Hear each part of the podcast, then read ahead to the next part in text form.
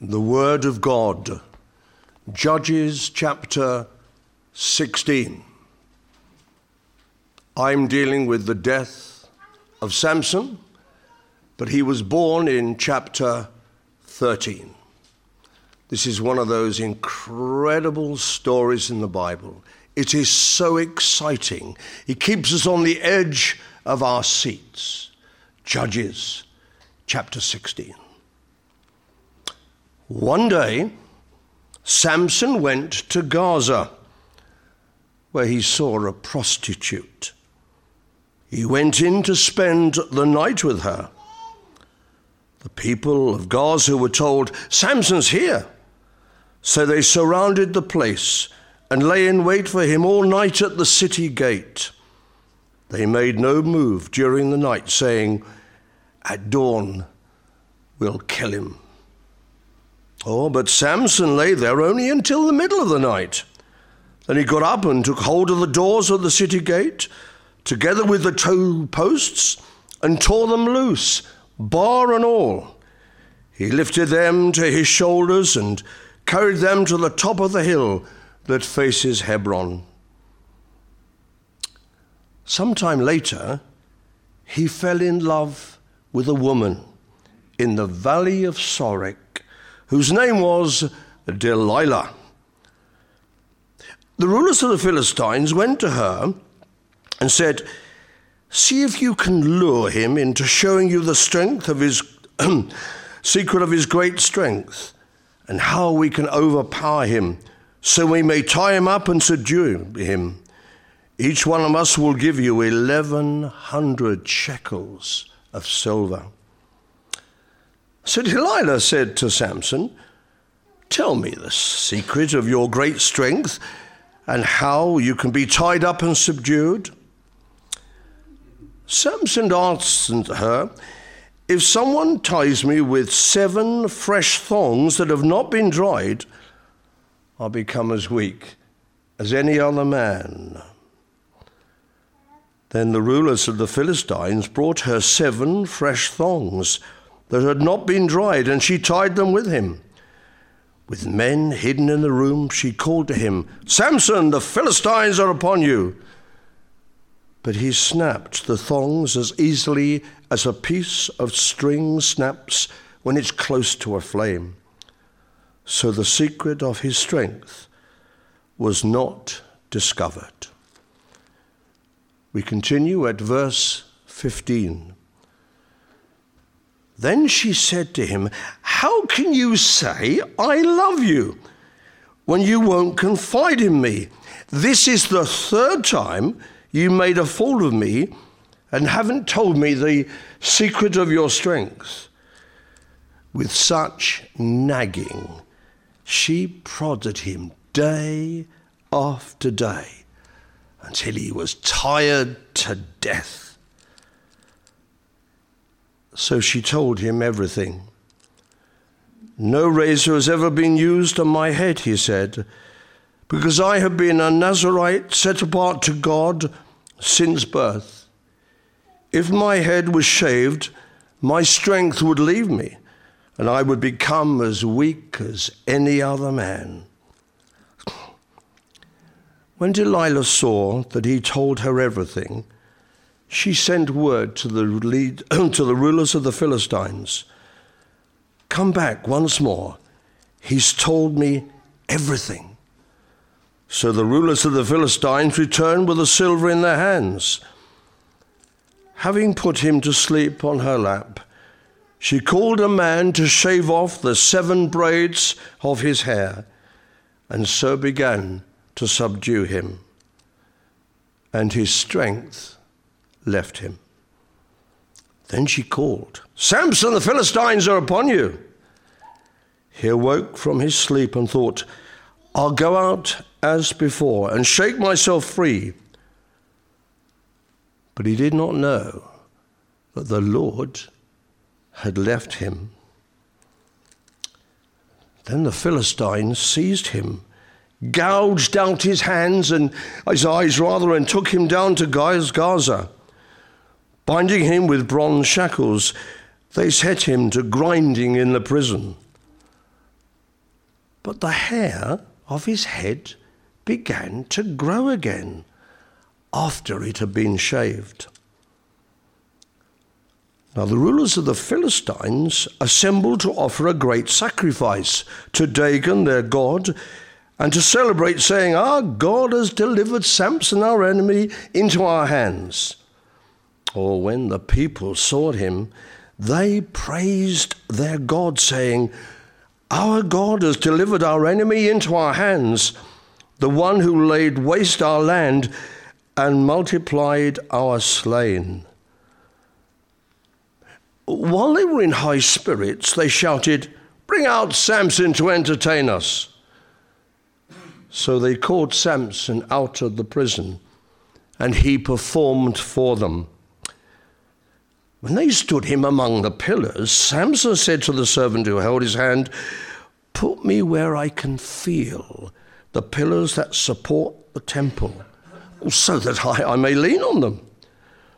Now the temple was crowded with men and women. All the rulers of the Philistines were there. And on the roof were about 3,000 men and women watching Samson perform.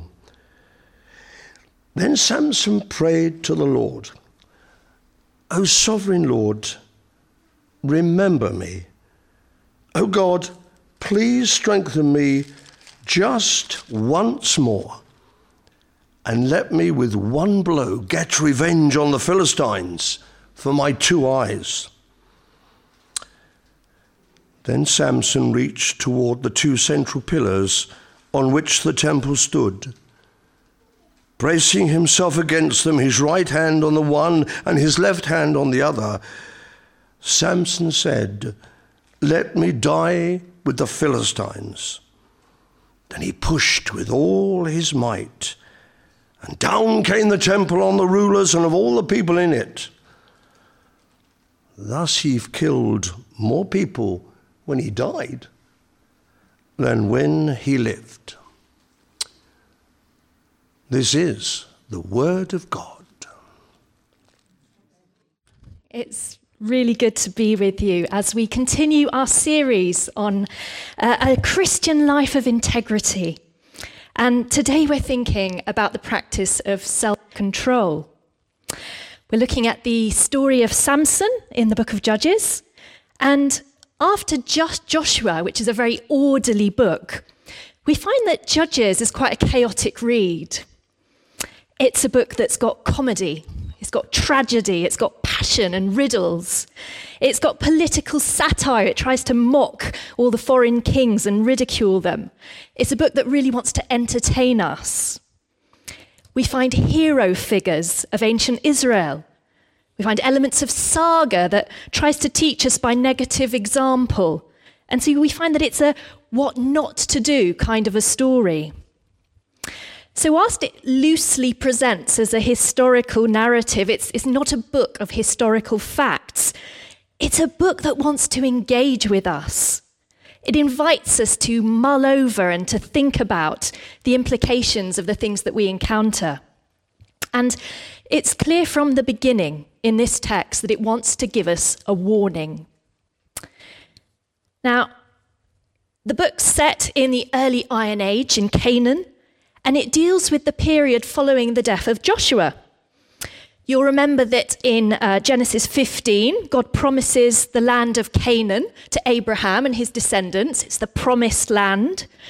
And then in the book of Joshua, we see the land allocated to the 12 tribes, as you can see up here.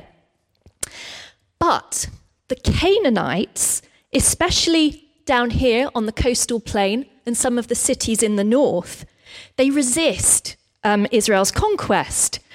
And so, what we find is the tribe of Dan over here, uh, to which Samson belongs, they end up confined to the hills and they can't get a foothold over here in this area um, that is part of their allocated land.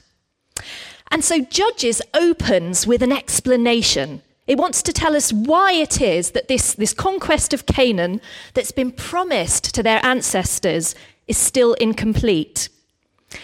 In chapter 2, the Israelites are told that their failure is not because of the, the iron chariots and the, the fortifications of the Canaanites, it's because of their own unfaithfulness. And what's happened is that the Israelites have become very immersed in the um, Canaanite culture in which they live. They've intermarried. And so they've adopted the, the pagan gods and the practices of the Canaanites.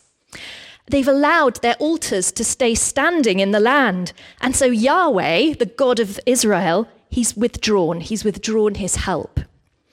And so, right from the beginning, we learn of this, this underlying problem of um, apostasy, of turning away from God. And indeed, what we find is that with every judge, we get this repeating cycle. First of all, Israel does evil in the eyes of Yahweh, it turns away from God.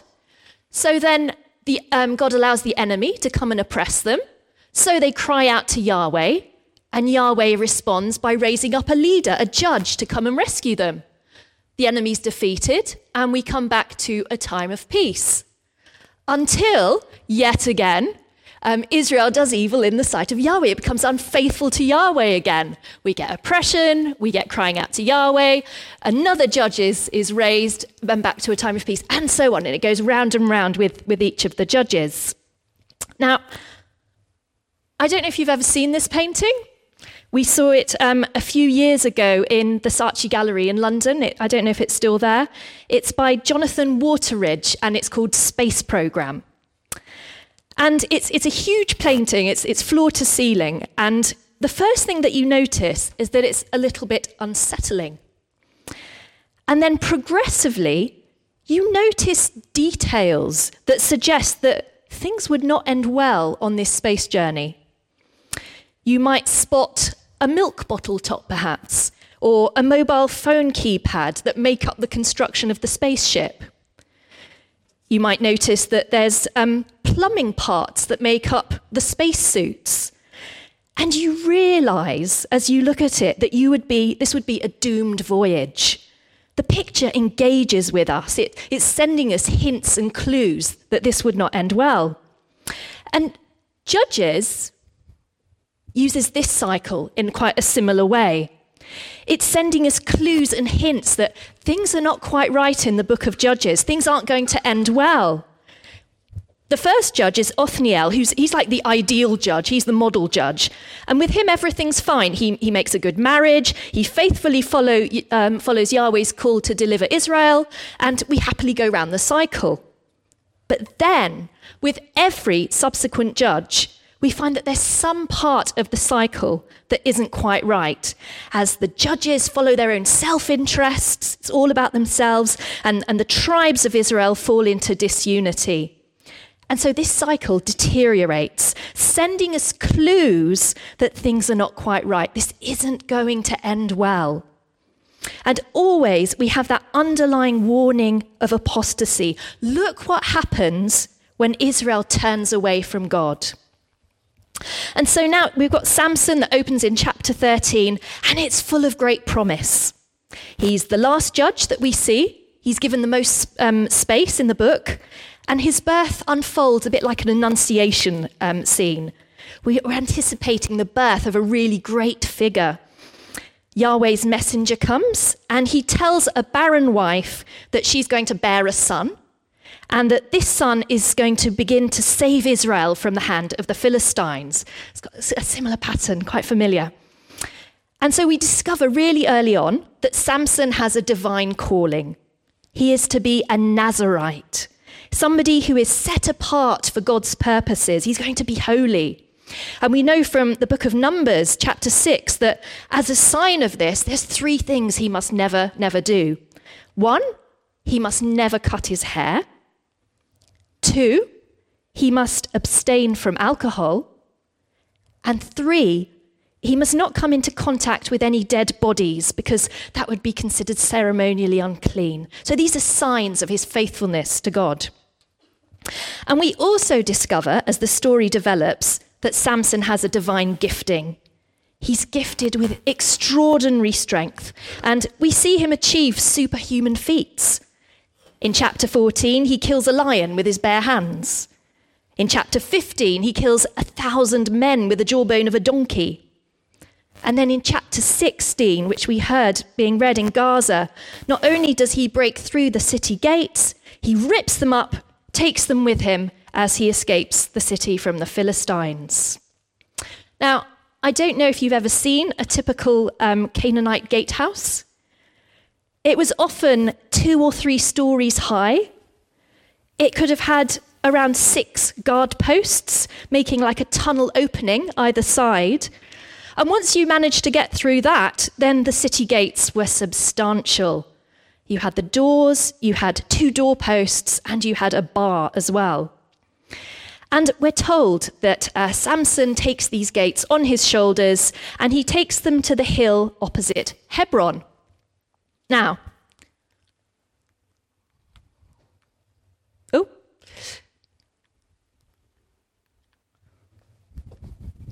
no. There we are. Now, Gaza's here. Hebron is here. It's about 40 miles away. And Hebron is about 3,000 feet above sea level. It's uphill all the way. This would have been quite some feat of strength. And so we find out that uh, Samson is called and he's gifted, but from chapter 14, there's already signs that he's a flawed judge. He seeks self gratification. It's all about himself. He's driven by his senses, by impulse, he's attracted to danger. And we find that Samson's weakness is his attraction to foreign women. He marries a woman from the Philistine city of Timnah. But do you remember the problem? Foreign women worship foreign gods. And that's a threat to Israel's holiness and, and their faithfulness to Yahweh.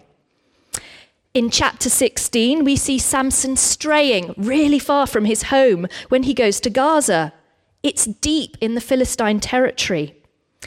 And there he meets a prostitute, almost certainly forbidden by his, his Nazarite vow. The wisdom literature teaches in Proverbs 6, 7, 23 that prostitutes reside in the gateway to death. And there's, there's this sense that Samson here, he's, he's being cast in the role of a fool.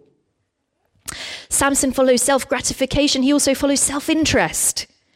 Having brought the, the gates of Gaza to Hebron, he then he's done nothing but pursue his own personal vendetta against the Philistines. He's not done anything at all to help um, deliver Israel. And so again, we, we get that sense of foolishness.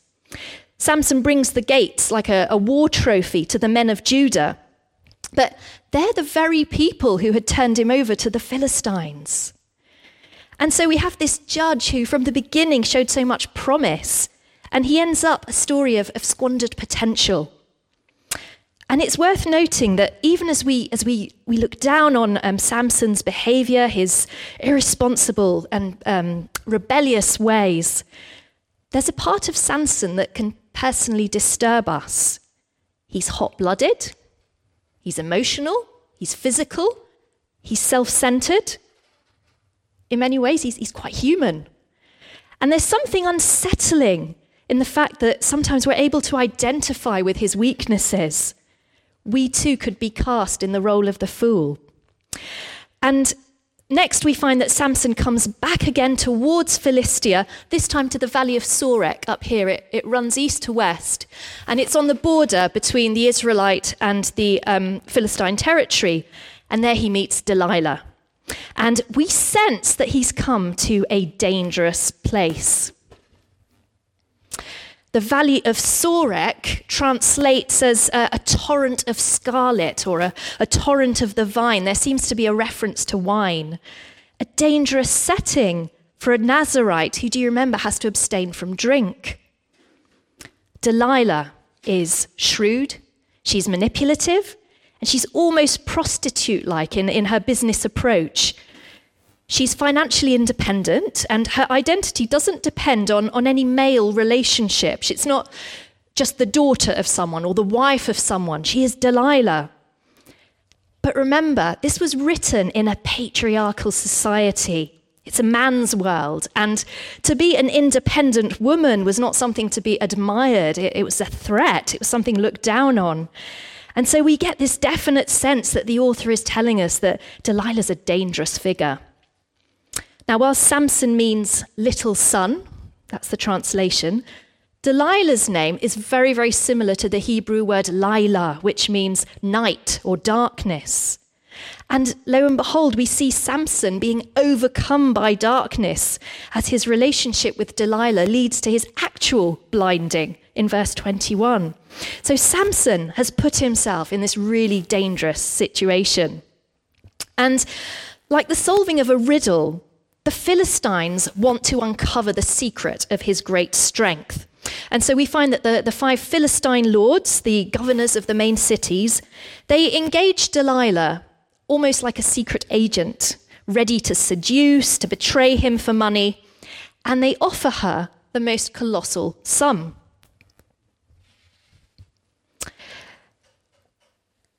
In verse 5, we learn that Delilah has been given 5,500 shekels of silver. That's about 317 kilos. To put that into perspective, it's three times heavier than all the gold that Gideon takes from his, uh, his victory against the Midianites. Abraham in Genesis only paid 400 shekels um, to buy the burial plot for his wife. One scholar um, did what I think might be a near impossible task of trying to estimate what it would be worth in today's money, and he came up with a figure of $15 million. By any calculation, it was a huge sum. And I think it raises an interesting question. I just wonder how do you imagine Samson in your mind? What's the image in your mind when you think of him? Now, would it be fair to say that we imagine Samson a bit more like the figure on the bottom than the one on the top? But the thing is that Delilah and the Philistine lords, they, they're not stupid. Would the Philistines really have offered this kind of money to pay for what would appear completely obvious? He's strong because he's got gigantic muscles. It's interesting that the only physical description that we actually have in the Bible is that Samson wore his hair uncut since birth in seven braids. That's all it tells us. And that's because it was the sign of being a Nazarite, it's a sign of his faithfulness to God. We need to remember that Samson's strength is entirely tied up in his relationship with God. The strength is Yahweh's, but God works through him because he's a Nazarite. And so it might be that Samson looked rather more ordinary than we might imagine. And the loss of his strength later on will be down to the loss of his faithfulness, not at the loss of his actual hair or the failure of his muscles. Now, as the, um, the passage unfolds and Delilah tries to extract the, um, the secret of his strength, Samson plays around with her. He teases her, he tricks her with his answers, and we see Samson's relationship with Yahweh unraveling as he progressively turns away from his Nazarite vow. He tells her that tying him with fresh and undried sinews would break his powerful strength. Now, sinews were, they were tendons, they were part of a corpse, a dead body. Not only is it not true, but it breaks his Nazarite vow. He's not allowed to come in contact with that. And so we see him turning away from Yahweh. He tells her later on that she needs to weave his hair uh, with a loom in order to break his strength. And here, of course, he's really playing with fire. He's really te- uh, teasing her because his hair involves part of the real solution to the riddle. His strength comes from Yahweh, and his hair, of course, is just the, the symbol of his faithfulness to Yahweh. But he's, he's playing around with his Nazarite vow like a toy. Then, at her final attempt Delilah uses blackmail. She, she uses feminine wiles, and essentially she says to him, You don't love me if you're not committed enough to share your most intimate secrets with me. And Samson gives in, he, he bares his soul. We're told in verse 17, he told her everything of his heart. Now, in Hebrew, the heart, it's the seat of the heart and the mind and the will. It's very holistic, it's the whole of your being. And so, what we're seeing is a complete ori- an orientation of Samson, the whole of Samson, moving away from Yahweh and towards Delilah. In verse 19, they shave his head, and the power shifts from Samson to Delilah. His strength leaves him, Yahweh leaves him, and the Philistines capture him. They gouge out his eyes, which was not an uncommon punishment for a prisoner. And so we find that the man who, who tore off the gates of Gaza is now imprisoned there. And he's fallen from the very highest calling. He was commissioned by God to deliver Israel. And he's now in the very lowest position. He's grinding flour in prison, a job that was um, assigned to slaves and women, people very low. And it might be with a little bit of relief at this point that we see a thread of hope in this spiral, in this downward spiral. Because it says in verse 22, that, that really significant verse, but the hair on his head began to grow again. Hair grows back, doesn't it? And um, Samson may be unfaithful, but Yahweh is not. And God achieves his purposes despite the, the imperfect people that he works through. With Samson, as with Israel, God hears their cry and he delivers them again and again and again. We see it all the way through, always judgment and grace. And eventually, we see in the New Testament God's ultimate act of grace as he sends Jesus uh, to come and live with us and save us. But that's not where it starts. We see it running all the way through the Old Testament judgment and grace. And Israel's survival in this period of these judges, these flawed judges, it's not from the quality of its leadership. It's not from its institutions, it's from the miracle of God's grace. We come to that final showdown in the temple where Samson is humiliated. He's been asked to entertain them. It's the festival of the grain god Dagon. And for just a moment, just a moment, Samson's attention turns back towards God. He calls out to him to strengthen him one last time so that he can destroy the pagan temple. But we see that his requests are still utterly self centered. His motive is personal vengeance. He wants to avenge the eyes that have been gouged out. We see no concern for Yahweh or for his plans. We see no concern for the fate of Israel, whom he's supposed to be delivering. And so, although he um, destroys the temple, we see this tragic waste as the waste of his high calling, the waste of his divine gifts, as he accomplishes more for God dead than he ever did alive. So we find that the cycle's broken down. By the time we reach Samson, the Israelites aren't crying out to God anymore. In fact, they're not even involved in the fight against the Philistines. It's all down to Samson. And here, our judge, Samson, has no concern at all for deliverance. He's just following his self interest, he's following his own um, self gratification. And we don't have peace either. The enemy's only just starting to be subdued. And so the book of Judges has been warning us all the way through. Look what happens when Israel isn't faithful to God. It will not end well. And now the cycle's broken, and so has Israel. And in, that fi- in the final chapters of Judges, we see religious breakdown as um, Israel turns to idolatry. We see social breakdown with the Israelite community breaking into civil war. And we see moral breakdown. We see some of the most brutal scenes of the Old Testament. There's the horrific story of the Levite and his concubine. She's basically gang raped, chopped into pieces, and then distributed to the 12 tribes. It's absolutely horrific. Moral breakdown. And it's showing us how the moral bankruptcy of individual people compromises the very institutions that should be providing stability to the community the priesthood, the neighborhood, family life, assemblies of, of religious or, or political leaders. We see that Israel's greatest threat wasn't actually external attack. It was its own internal decay, morally and spiritually. It was internal. And so, with her persistent unfaithfulness to God, she keeps turning away from Him. This was a warning that spoke to Israel.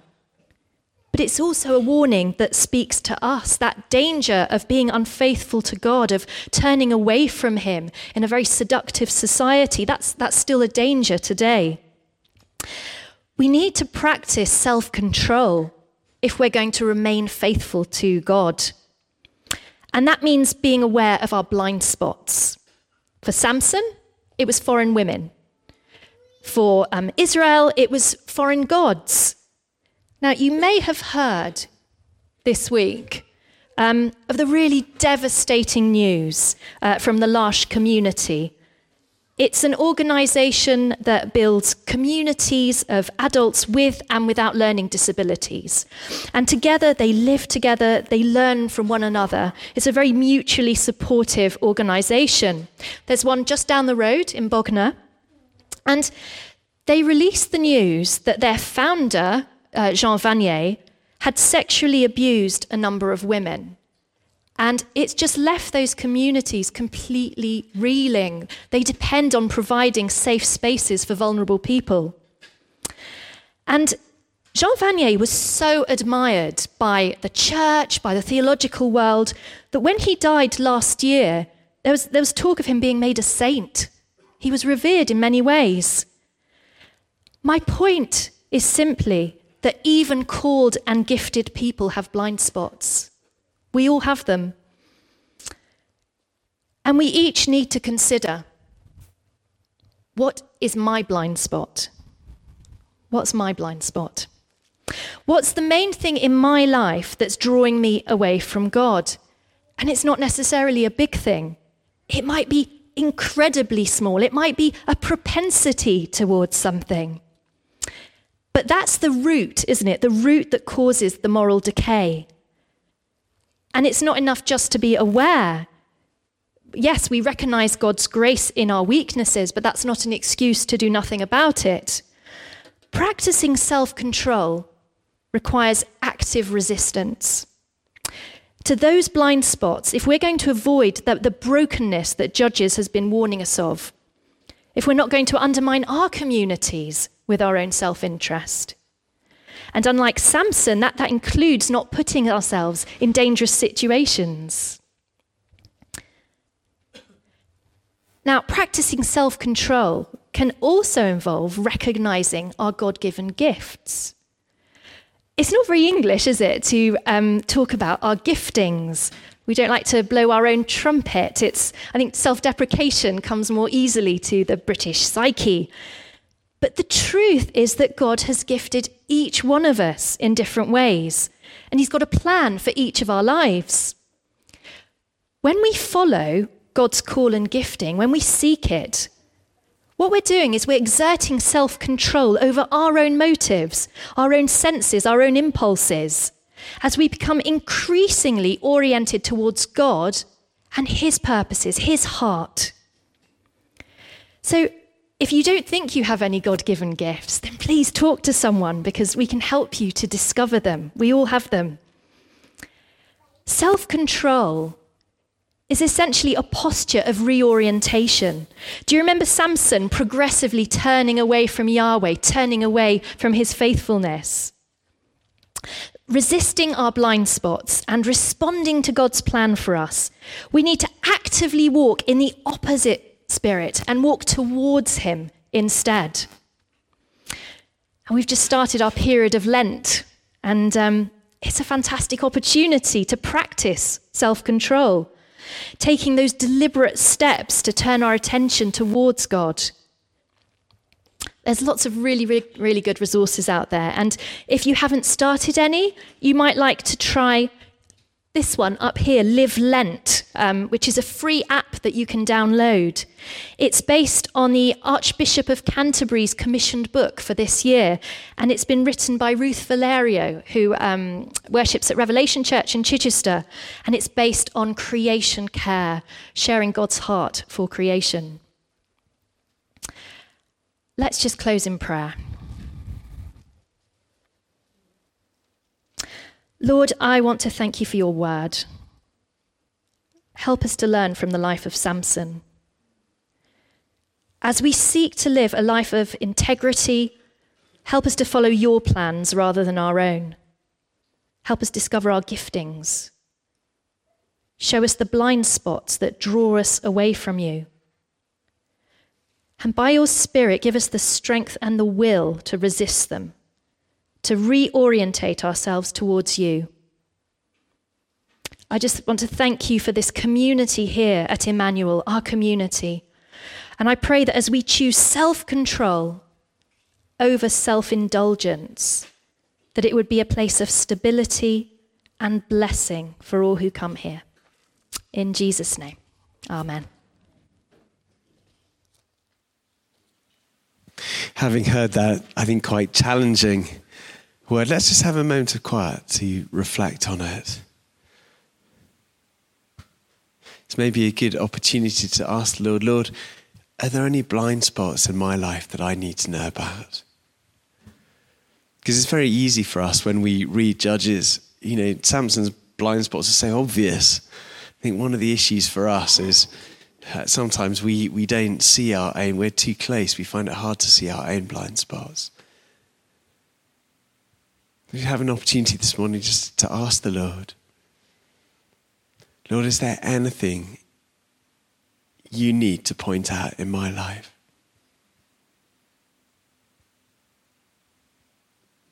Are there any things that are undermining the calling on my life, the gifts you've given me?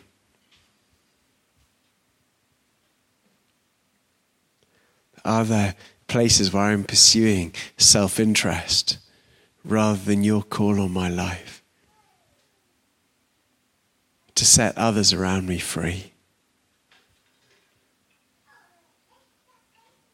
And the Lord never does guilt, He never does shame. If He puts His finger on something, it's only because He wants to set us free, it's only because He wants us to have more.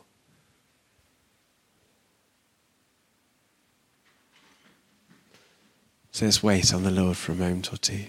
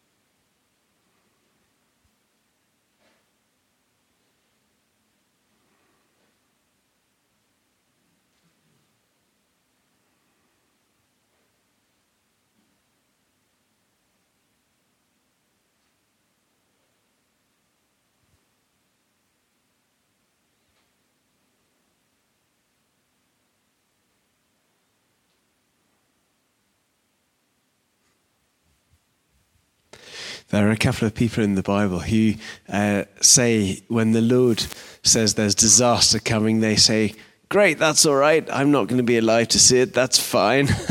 and actually, the Lord judges them really harshly.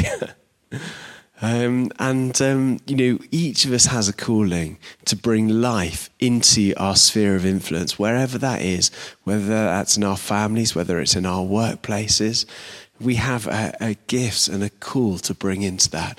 And um, uh, maybe stand together. I just want to, to pray and to release over us that calling.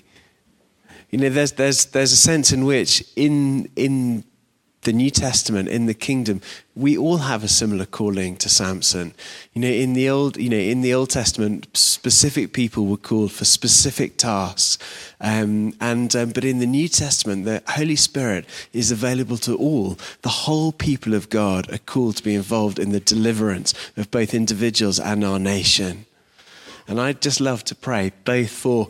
Um, the freedom from any stuff that um, that constricts us in our relationship with God, but also, you know, uh, Jules was talking about that our gifts and calling are really important, and actually part of uh, living in a right way. It's not just about going, oh, I mustn't do this, I mustn't do this, it's, I mustn't do this.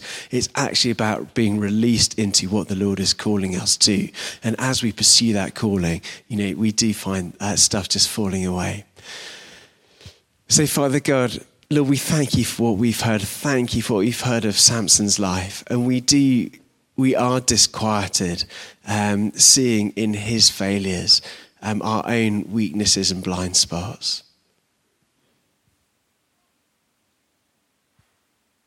And Father, we want to choose to turn away from those things, to turn away from uh, our self indulgence and our pursuit of our own interests.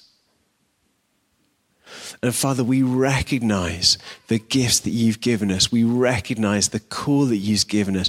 And Father God, we want to say yes to you today. We want to say yes to everything that you're calling us to. The calling to bring your love, your life into every relationship that we have.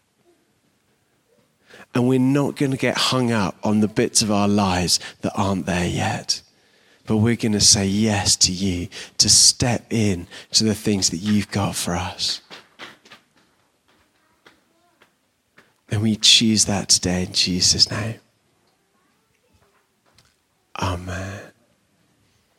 Well, it may be that you would like uh, someone to stand with you in prayer this morning, um, either over if you do have uh, maybe a blind spot uh, that you know you would like prayer for, and then members of the prayer ministry team will be available. Likewise, if you would like to be more released into the good things that the Lord's got for you, His call on your life, uh, the gifting that He wants to give you again, uh, the ministry team will be here in the, the front right hand corner of church. Please do come and ask for prayer. If you have a, a need for physical healing or breakthrough, likewise, we'd love to have a chance to pray with you.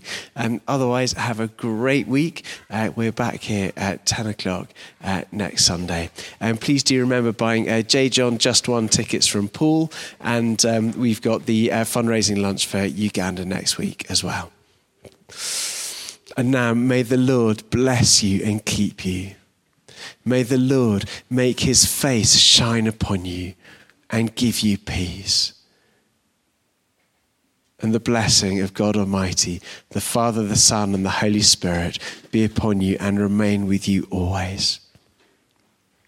Amen. Please do stay for tea and coffee now, and prayers available here at the front of church.